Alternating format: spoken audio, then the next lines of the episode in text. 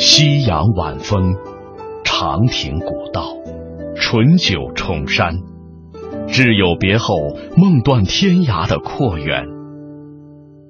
青灯黄卷，山水行脚，过五不食，一不过三，毅然出家后僧侣生活的清苦写照。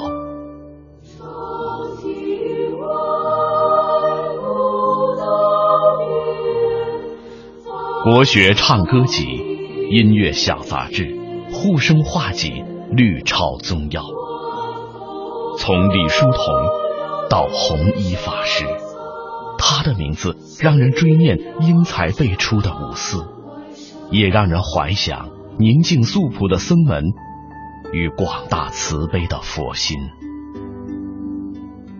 遍访天津作家沈金梅，杭州学者陈星。嘉兴藏书家吴浩然，孔子学堂特别制作《二十世纪个人史系列之认真的李叔同》。二零一零年秋，由福建教育出版社出版的《悲心交集弘一法师传》再版。这本书凝结了作家金梅研究李叔同生平事迹及佛学成就的结晶，可谓目前所能见到的红衣传记中最为厚重的一部。金梅，上海浦东人，从二十世纪六十年代开始文学刊物的编辑工作，如今已是七十六岁高龄。在作家金梅的眼中，天津虽然是李叔同生于斯、长于斯的地方。但是以市民气息为特色的码头文化，却并没有过多的影响李叔同。我们在前面的节目中曾讲到，清康熙、乾隆年间，朝廷曾以各种优惠条件吸引外地客商前来经营盐业，这其中来自浙江的盐商所占的比重很大，而祖籍浙江平湖的李叔同，就是在浙江名士圈中生长起来的。一八九六年，十七岁的李叔同由二嫂引荐，进入天津盐商巨富鼓楼东姚学园姚氏家馆学习，师从金门名士赵又梅学习诗词文章。天津的盐商浙江籍的来的人很多，这个姚家是天津最大的盐商，那么他家里有家馆，因为这李叔同他们。跟姚家有这么亲戚关系嘛，所以他嫂子、二嫂子就介绍他到他那上学去。当时叫赵友梅，这个老师叫赵友梅。赵友梅是天津四大书法家之一，学习诗词和书法，这个学了大概也一两年的样子吧。因为赵友梅对这个宋词很有研究，李叔同呢对这个唐诗和五代词比较感兴趣。所以就是经过这个赵友梅的熏陶教育以后，李叔同那个诗词爱好上就是有唐入宋了。他吸收了这朱东坡他们这一派豪放派的格调，所以对他后来的那个诗词格调很有关系的。李叔同后面诗词是带有那个那种豪放沉郁的那个格调，这样子已经到了也他十七八岁了，十八岁他就结婚。那您就是。在之前的，包括书里也写到，您跟我也谈到，在天津他童年的生活当中，嗯，呃，浙商，我们今天叫浙商啊，他的营造出来的这种南方的这种商人，或者说是南方的这个盐商的帮派，他的文化圈子，对李叔同童年的这个启蒙教育也好，他的。各方面也好，还是有很大的影响。那那倒是真的，因为这个一般来说，就是地域文化对一个人的早年的生长发育发展是很有带有基础性的。天津这个地方呢，从大的地域文化范围来讲，对李叔同影响有，它不是很大。天津这个地方是以这个市民文化为主的啊，那人称西码头嘛，戏剧。还有一些通俗小说，天津过去和李叔同时代那个时候，清朝末年很多，天津有《还珠楼主》啊、刘云若啊、这个龚白羽啊，写那个通俗小说，写那个武侠的，像言情小说的人很多，所以这些基本上都属于通俗文化和市民文化。那么对于李叔同这种大的地域文化范围来说，对他有影响是喜剧。演戏剧、演戏吧。天津人也爱看戏，也懂戏，也爱演戏，就是一般的票友也多。你一个一般的演员。戏剧演员，你想要全国走红，都是大家公认。你必须第一关，首先都在天津承认你啊。所以所有的你看，近现代的一些这个，当然这个主要是指指京剧演员嘛。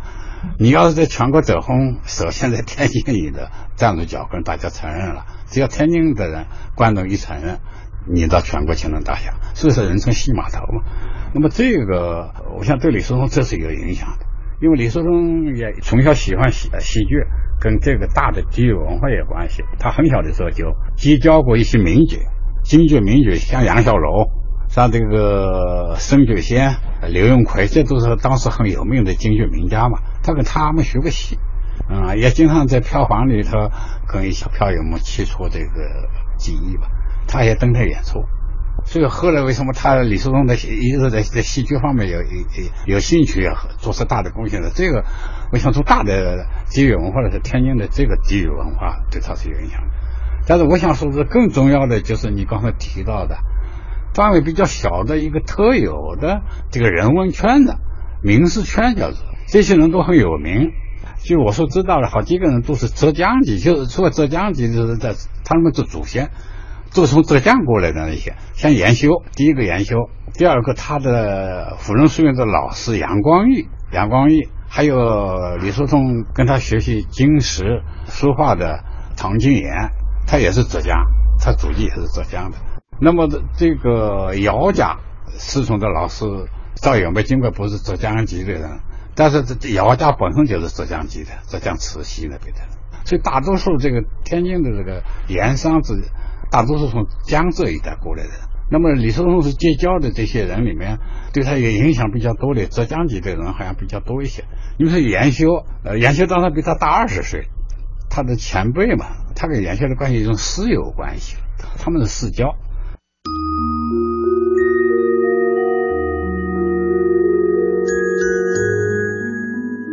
十九世纪末，正当李叔同问学进修之际。天津文化教育界以著名教育家严修、学者诗人王守询等为中心，活跃着一批多才多艺、思想倾向较为开明新进的才子名士。李叔同和这个名士圈交往甚密。严修，字范孙，先是为浙江慈溪人，自幼饱读诗书，二十三岁中举人。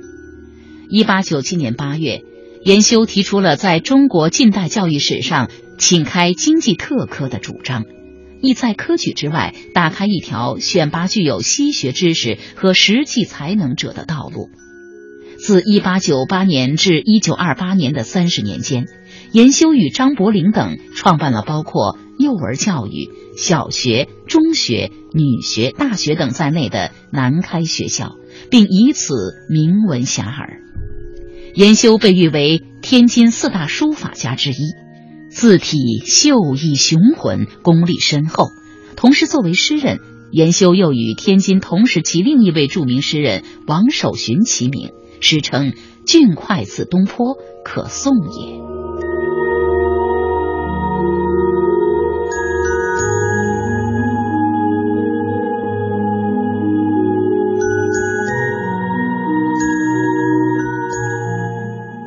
就是这个研修对李叔同后面人生的选择也很大，至少有两两个阶段上的人生阶段上的选择有很大关系。一个，一九零一年他考南洋公学，这个研修啊，在到那个贵州学政的时候，他上朝廷呢，上过一个奏折，要求这个开办经济特科。那么这个由于这个戊戌变法没成功呢，皇，皇上也没有呃去实行这个东西。但是戊戌变法尽管是失失败了，但是也也还是实行后来实行了一些新政。那么到了一八九八年的时候，天津叫盛宣怀，盛宣怀是天津大的北洋大学和南洋公学的创办人，他是中国电报局的哈，他决定。要办一个南洋公学，他北方有北洋，那叫北洋学堂；南方他要开办一个南洋公学，南洋公学里要办一个特办。这个特班的学生将来就是为经济特科作为备选人员的。经济特科学经济吗？呃，经济特科实际上学那个在当时的经济管理，培养出这方面人才吧，洋务吧，学洋务，对，学习西方的这个这个这个经营管理啊，西方的科学技术，属于这样的。遍访天津作家沈金梅，杭州学者陈鑫，嘉兴藏书家吴浩然，孔子学堂特别制作。二十世纪个人史系列之《认真的李叔同》。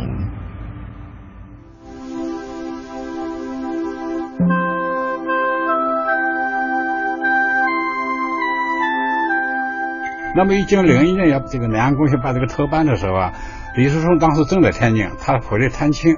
一九零一年三月份嘛，回来探亲。回来探亲，我想从很多时间上来推算，他是见过严修的，因为严修当时有天津当时有个叫月影堂，嗯，严修尽管委托一个赵元礼在那儿主持日常工作，但严修天天到那儿去，天天上月影堂上班去，但具体是他不管。常务董事这个研修日常的事务委托这个赵友梅，赵友梅是李叔同的老师嘛，他去看，呃，回到天津他经常去看他的老师。那么这段时间呢，我看过那年谱上，他写到那几天，那一段时间研修天天上那个云堂上班去，所以我想他是见过这个研修的，就是那段时间，一九零一年三月份，这个时候正是这个筹备要南洋公学要开办特办的。所以我想，李叔同后来考回到上海就就考这个两岸国学特班，跟研修是有直接关系的，受他启发或者是受他鼓励吧。这个对李叔同来说，对人生非常重要的。尽管后来没有学成嘛，但是这这对研修对他很大的影影响之一，这是一个。第二个对他比较大的影响，他母亲一九零五年去世，办这个葬礼的时候，研修是到场的。那么当时研修是叫直隶，现在是河北省嘛，直隶学务处的总办，等于像教育厅厅长似的吧，管这些教育方面的事的，派遣留学生，他不断的往日本派留学生。那一段时间，秋天，一九零五年的秋天，又派一批学生要到日本去，所以李叔同正是那个时候去的。李叔同尽管不是那个派遣人里头的成员，但是他跟他们一块走的。他肯定也是受了严修的影响。回过头来，这是一九零二年，为什么刚才说受严修的影响？一九零二年，严修从日本考察教育回来以后啊，专门到南洋公学去看李叔同。他们两个人相差二十年，二十岁，就是还忘年交的关系。但是作为一个长辈，这么去上到学校去看他，一方面看严修对李叔同的器重，一方面这个也珍惜这个人才的意思在里面。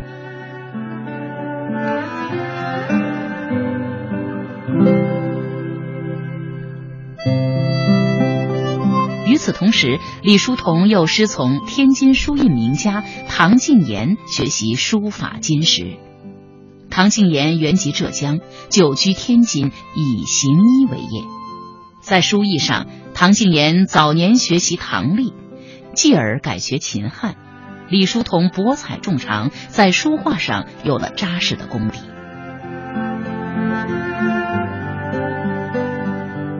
从老师辈上说，还有一个唐敬言，唐敬言祖上也是浙江人，他擅长经世篆刻，在天津当时是经世界也是很有名的一个。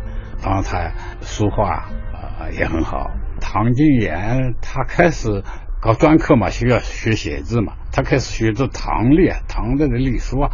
但是这不是根本了，这不是汉最基础性的东西。秦汉才是经世方面的根基，是秦汉，所以他回过头来也学秦汉。这个对李叔同有很大影响的。李叔同后来呃篆刻方面，他是从他的根基是在秦汉打下来。学经世的人都知道，你秦汉这一个根基打不好，篆体嘛，打不好这个根基的话，你你专科是不大用一个也大的。不能成大的气候的，这个唐敬言就这方面下的功夫很大。那么李叔同跟他学，他还请这个唐敬言把这个篆书、隶书、钟鼎八分，就是各种个体吧，书法一样写几张，完了以后他装订成册，作为他临摹的样本儿。呃，所以这个唐寅阳在金石书画方面对李叔同影响可以想见，他是真正意义上的老师。这也是个浙江人，他们些祖先也是从事演艺的，江那边过来的都从演艺过来，这是影响大比较。还有一个就是赵友梅，刚才已经谈到的，在姚家当家管的赵友梅影响很大。嗯，书法上当然赵友梅嘛，这个天津十大书法家，是不是四大书法家？华赵，华是华世奎，赵是这个这个赵友梅，呃，孟是孟广惠，袁修还有，因为他们经常在姚家集中了一批人。经常在那活动，我们今天就叫做沙龙啊。啊，对，就叫那现在的话就是沙龙。实际上，他们经常在一块聚会啊，探讨学问呐，去说今日记忆啊。这种氛围，这种环境，肯定对一个人的成长是它的作用不可估量啊。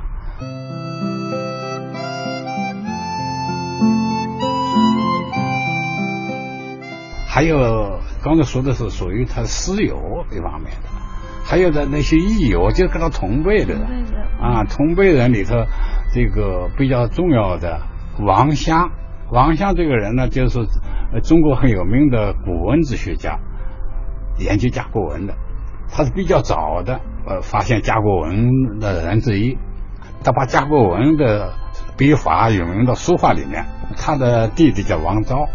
啊，也是一个金石书法家。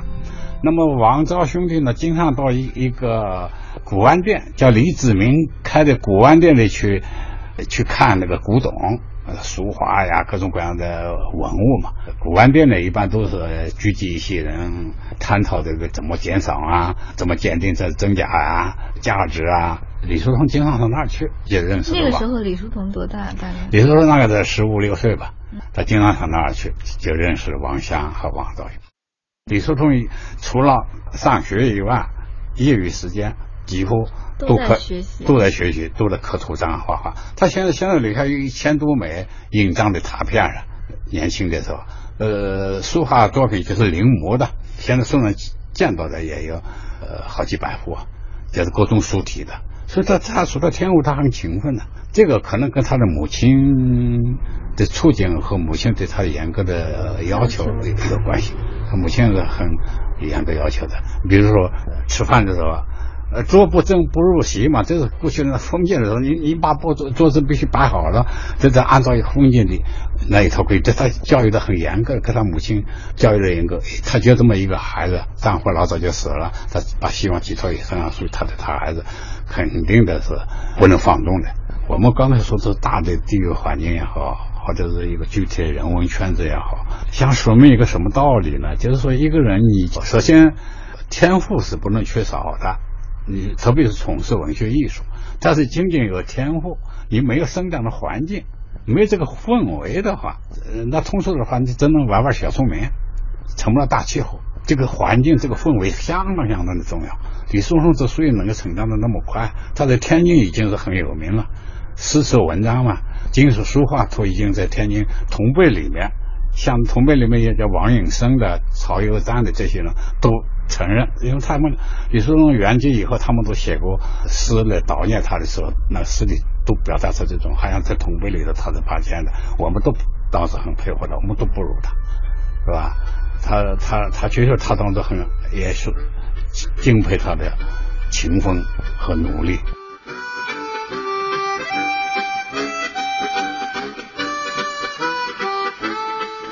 他也有一点，李叔同是到了晚年，到了他出家前，出家以前也就这样，他淡泊名利，也受一些人，天津一些这个文人圈子影响。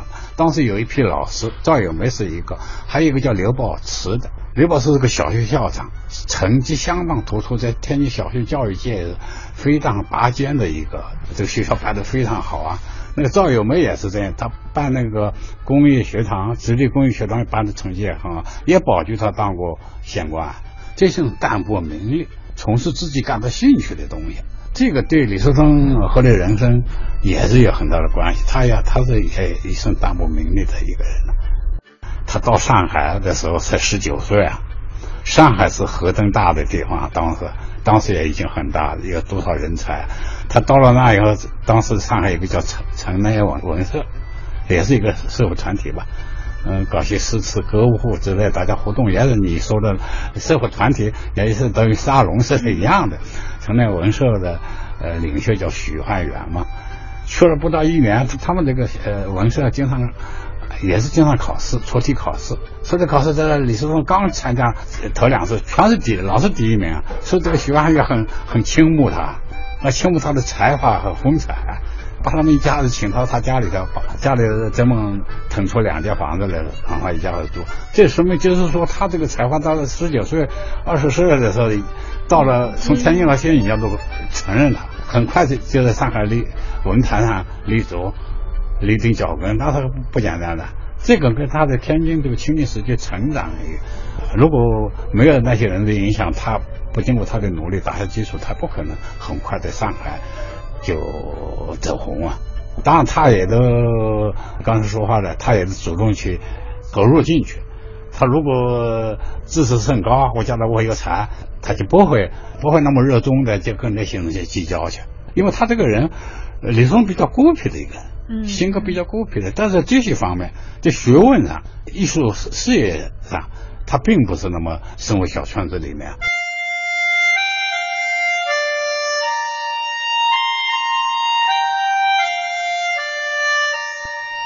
李叔同在师从赵幼梅、唐静言学习国学诗文、书法金石期间，与严修、孟广惠、王襄等金门名流时相过从，品赏诗词文章，探讨金石书画，在这些艺术领域更是突飞猛进。李叔同二哥李文熙的内侄姚希云曾撰文《李叔同与我家之关系》，来描述李叔同与这些异界名流交往的掌故。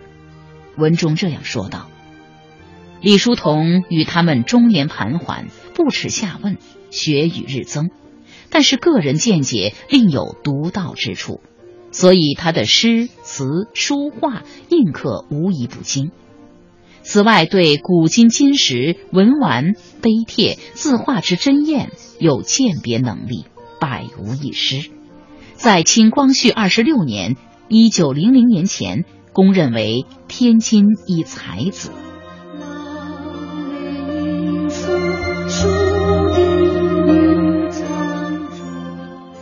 感谢大家收听今天的节目，请大家继续跟着我，走进李叔同的个人史。走进二十世纪那一段不为人知的岁月。好了，今天的节目就是这样，我们再会。